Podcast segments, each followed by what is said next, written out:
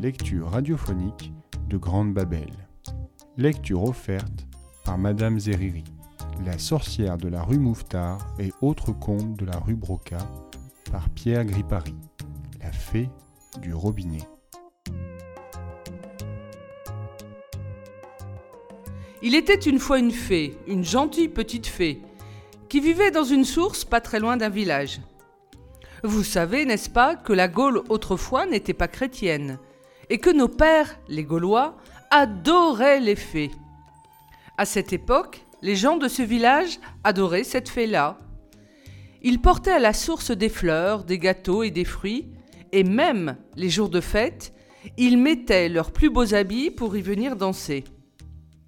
Et puis un jour, la Gaule devient chrétienne, et monsieur le curé interdit aux gens du pays de porter des offrandes et de venir danser autour de la source. Ils prétendaient qu'ils y perdraient leurs âmes, et que la fée était un diable. Les villageois savaient bien que ce n'était pas vrai. Cependant, ils n'osaient rien dire, parce qu'ils avaient peur du curé. Mais les plus vieux d'entre eux continuèrent de venir, en cachette, pour déposer leurs dons près de la source. Quand le curé s'en aperçut, il se fâcha tout rouge. Il fit dresser en cet endroit une grande croix de pierre, puis il organisa une procession et prononça au-dessus de l'eau un tas de paroles magiques, en latin, pour chasser la fée. Et les gens crurent vraiment qu'il avait réussi à la faire fuir, car pendant quinze cents ans, plus personne n'entendit parler d'elle. Les vieux qui l'adoraient moururent, les jeunes l'oublièrent peu à peu, et leurs petits-enfants ne surent même plus qu'elle avait existé. Même les curés, ses ennemis, cessèrent de croire en elle. Pourtant, la fée n'était pas partie, elle était toujours là, dans la source, mais elle se cachait, car la croix l'empêchait de sortir. Du reste, elle avait bien compris que personne ne voulait plus d'elle. Patience, pensait-elle, notre temps est passé, mais le temps des chrétiens passera, lui aussi. Un jour, cette croix tombera en ruine, tombera en morceaux, et de nouveau je serai libre. Un jour, deux hommes passèrent près de la source. C'étaient des ingénieurs. Ils remarquèrent que l'eau en était abondante et claire, et décidèrent de l'utiliser pour le ravitaillement de la ville prochaine. Quelques semaines plus tard arrivèrent les ouvriers. Ils enlevèrent la croix qui les gênait pour travailler, puis ils captèrent l'eau de la source et la menèrent par tuyau jusqu'à la ville.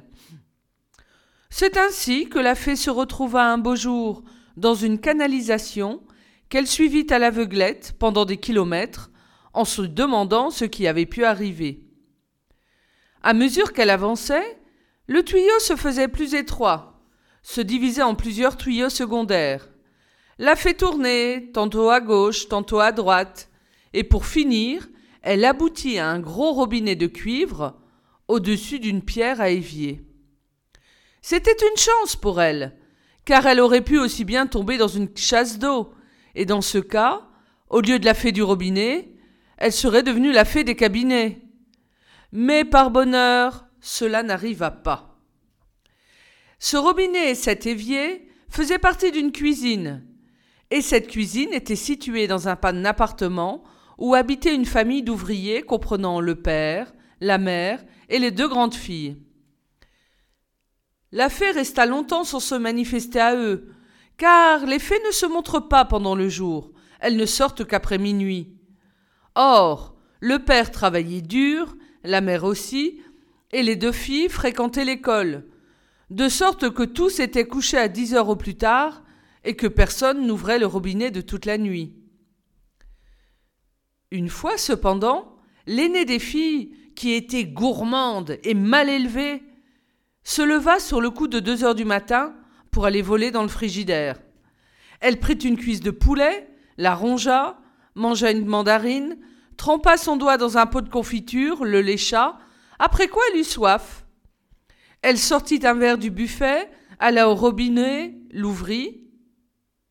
Mais voilà qu'au lieu d'eau, il s'échappa du robinet une toute petite bonne femme en robe mauve, avec des ailes de libellule, qui tenait à la main une baguette surmontée d'une étoile d'or.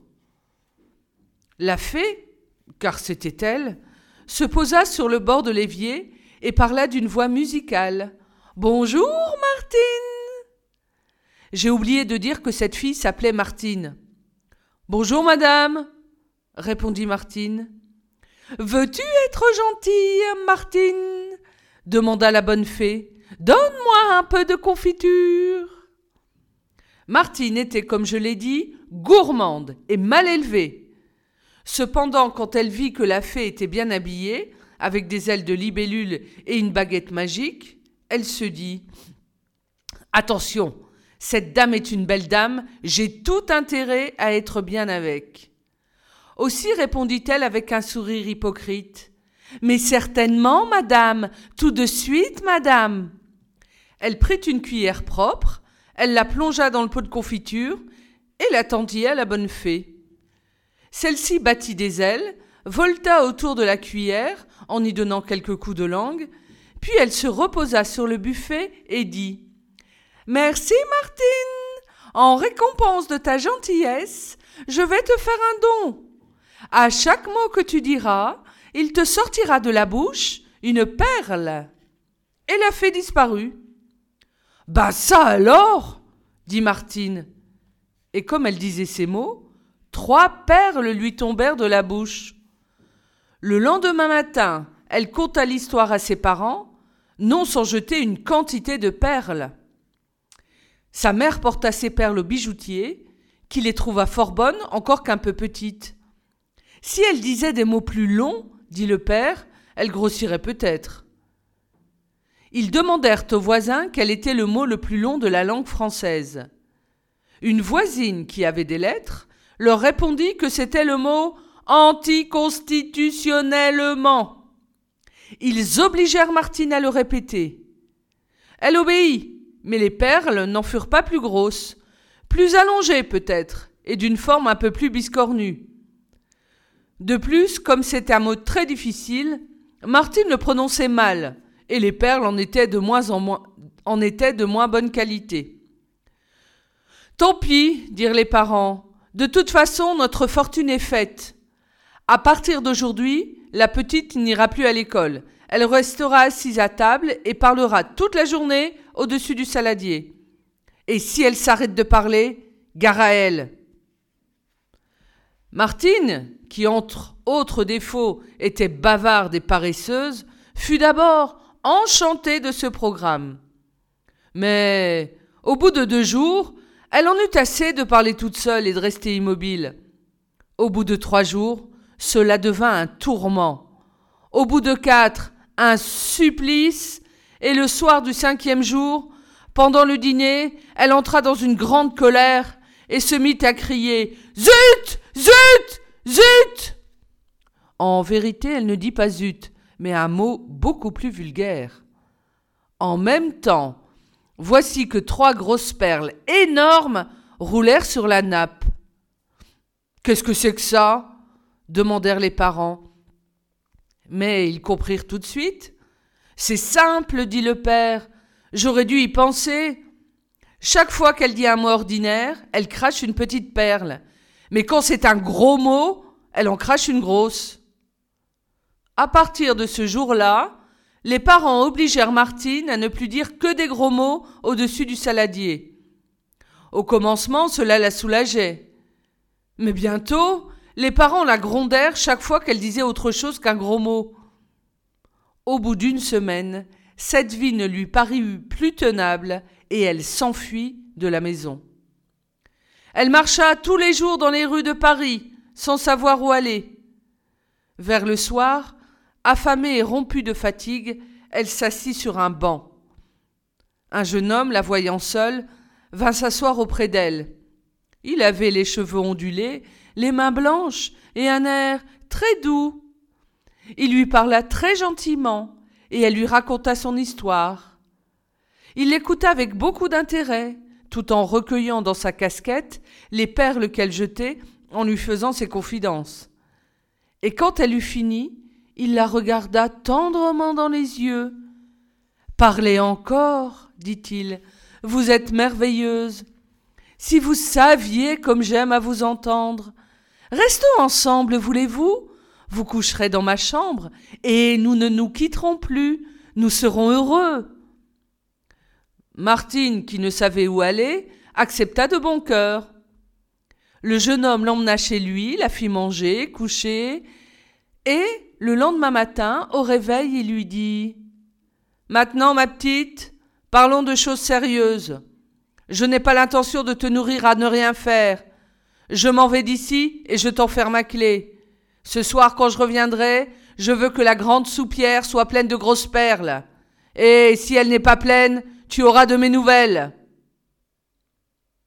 Ce jour-là, et les jours suivants, Martine fut prisonnière et obligée de remplir la soupière de perles. Le jeune homme au regard si doux l'enfermait chaque matin et revenait le soir et lorsqu'à son retour la soupière n'était pas pleine, il la battait. Mais laissons pour l'instant Martine à son triste sort et revenons chez ses parents. La jeune sœur de Martine, qui était sage et bonne, avait été profondément impressionnée par toute cette histoire et n'avait pas la moindre envie de rencontrer la fée du robinet. Cependant, les parents qui regrettaient amèrement la fuite de leur aîné, lui disaient chaque jour Tu sais, si tu as soif la nuit, rien ne t'empêche de te lever pour aller boire un verre d'eau à la cuisine. Ou encore À présent, tu es une grande fille. Tu pourrais bien faire quelque chose pour tes parents, après tout ce que nous avons fait pour toi. Mais Marie, j'ai oublié de dire qu'elle s'appelait Marie, faisait semblant de ne pas comprendre. Un soir, sa mère eut une idée. Elle servit à dîner une soupe aux pois cassés, des filets de hareng, du petit salé aux lentilles, et pour finir du fromage de chèvre. De sorte que, la nuit suivante, Marie ne put dormir tellement elle avait soif. Pendant deux heures, elle resta dans son lit à se répéter. Je n'irai pas dans la cuisine. Je n'irai pas dans la cuisine. Mais pour finir, elle y alla en espérant que la fée ne sortirait pas. Hélas À peine le robinet tourné, la fée s'en échappa et vint en voltant se percher sur l'épaule de Marie. Marie Toi qui es si bonne, donne-moi un peu de confiture. Marie était très bonne, mais elle n'était pas bête. Et elle répondit Merci bien, je n'ai pas besoin de vos dons. Vous avez fait le malheur de ma sœur. C'est grandement suffisant. D'ailleurs, je n'ai pas le droit de fouiller dans le frigidaire pendant que mes parents sont couchés. La fée, qui, depuis quinze cents ans, avait perdu l'usage du monde, fut piquée de cette réponse, et dit d'un air déçu. Puisque vous êtes si peu aimable, je vous donne pour don qu'à chaque mot que vous direz, il vous sortira de la bouche un serpent. Le lendemain, en effet, au premier mot qu'elle voulut dire pour raconter la chose à ses parents, Marie cracha une couleuvre. Elle dut renoncer à parler et leur expliqua par écrit ce qui s'était passé la nuit dernière. Tout affolée, ses parents la menèrent chez un médecin qui habitait deux étages plus haut dans le même immeuble. Ce médecin était jeune, sympathique, fort bien considéré dans le quartier et promettait de faire une belle carrière. Il écouta le récit des parents, puis il fit à Marie son plus charmant sourire, et il lui dit Allons, ne vous désolez pas, tout cela n'est peut-être pas si grave. Voulez-vous me suivre dans ma salle de bain? Ils passèrent tous dans la salle de bain. Une fois là, le médecin dit à Marie Penchez-vous bien sur la baignoire, comme ceci. Et maintenant dites un mot, n'importe lequel. Maman, prononça Marie. Et en même temps, une grosse couleuvre glissa de sa bouche dans la baignoire. Très bien, dit le médecin. Et à présent, dites un gros mot pour voir. Marie rougit très fort. Allons, dit sa mère, un petit gros mot pour le docteur. Marie timidement murmura un gros mot. En même temps, un jeune boa serpent, un jeune serpent boa, se répandait dans la baignoire. Qu'elle est gentille, dit le médecin tout ému. À présent, ma petite Marie, fais encore un petit effort et dis-moi une parole méchante.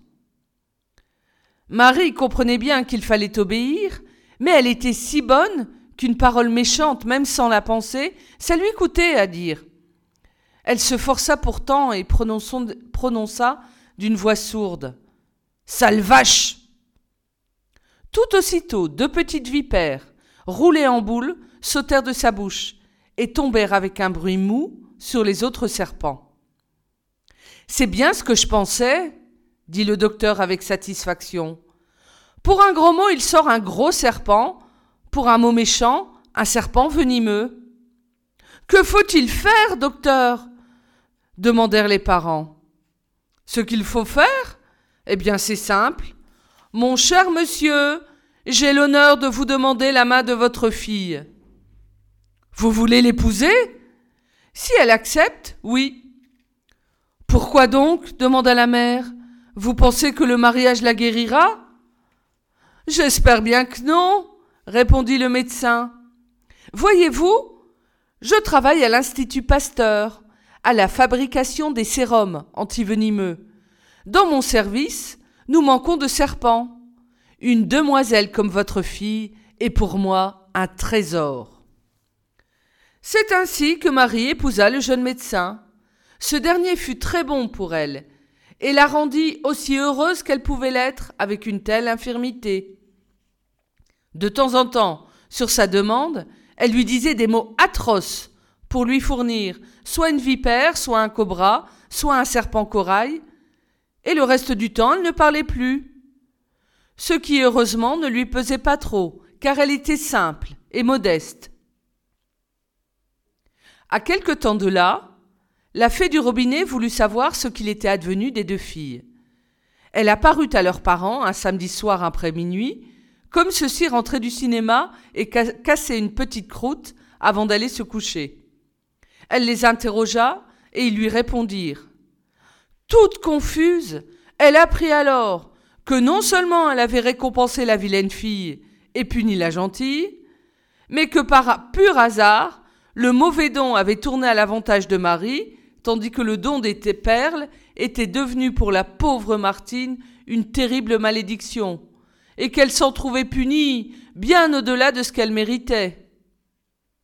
La pauvre fée découragée se dit en elle-même J'aurais mieux fait de me tenir tranquille. Je n'ai aucun usage du monde.